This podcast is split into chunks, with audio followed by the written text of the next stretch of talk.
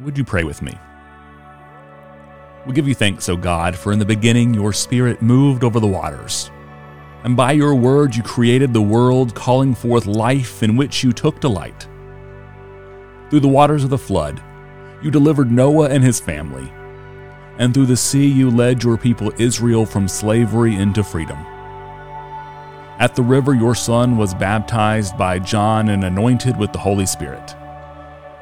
By the baptism of Jesus' death and resurrection, you set us free from the power of sin and death and raise us up to live in you. Pour out your Holy Spirit, the power of your living word, that those who are washed in the waters of baptism may be given new life. To you be given honor and praise through Jesus Christ our Lord, in the unity of the Holy Spirit, now and forever. Amen.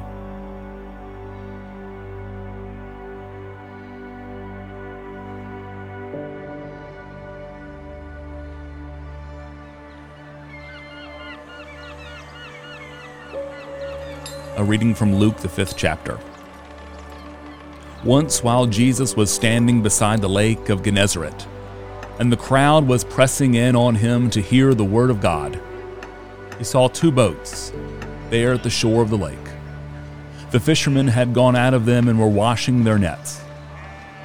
He got into one of the boats, the one belonging to Simon, and asked him to put out a little way from the shore.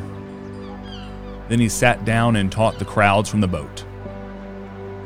When he had finished speaking, he said to Simon, Put out into the deep water and let down your nets for a catch. Simon answered, Master, we have worked all night long but have caught nothing. Yet if you say so, I will let down the nets. When they had done this, they caught so many fish that their nets were beginning to break. So they signaled their partners in the other boat to come and help them. And they came and filled both boats, so that they began to sink. But when Simon Peter saw it, he fell down at Jesus' knees, saying, Go away from me, Lord, for I am a sinful man. For he and all who were with him were amazed at the catch of fish that they had taken. And so also were James and John, sons of Zebedee, who were partners with Simon.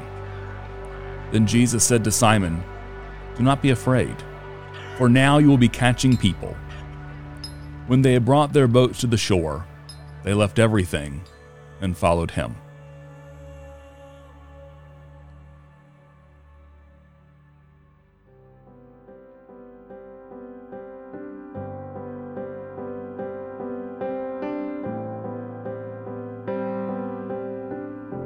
We may miss it, but so many stories in the Bible happen around the subject of water. From wells to streams, on the seas, or needing rain, Water is in and of itself something of a character in the Bible. It shouldn't be a surprise, really.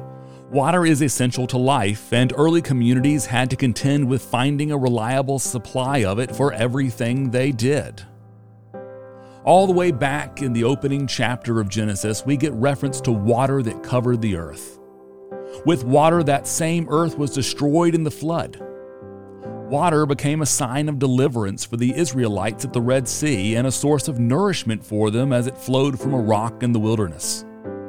The prophet Elijah battled Baal's prophets to see who could summon the rain. Spoiler Elijah won. On and on the theme goes from one story to the next. Water shows up. Again, today, that theme is present with Jesus walking along the lake of Gennesaret. You may also know this as the Sea of Galilee. Sea here may be a bit of a deceiving term.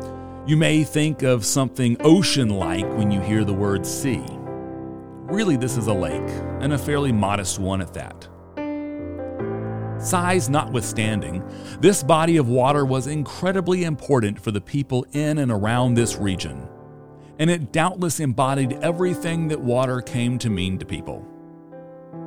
We hear of Jesus' encounter with some common fishermen today.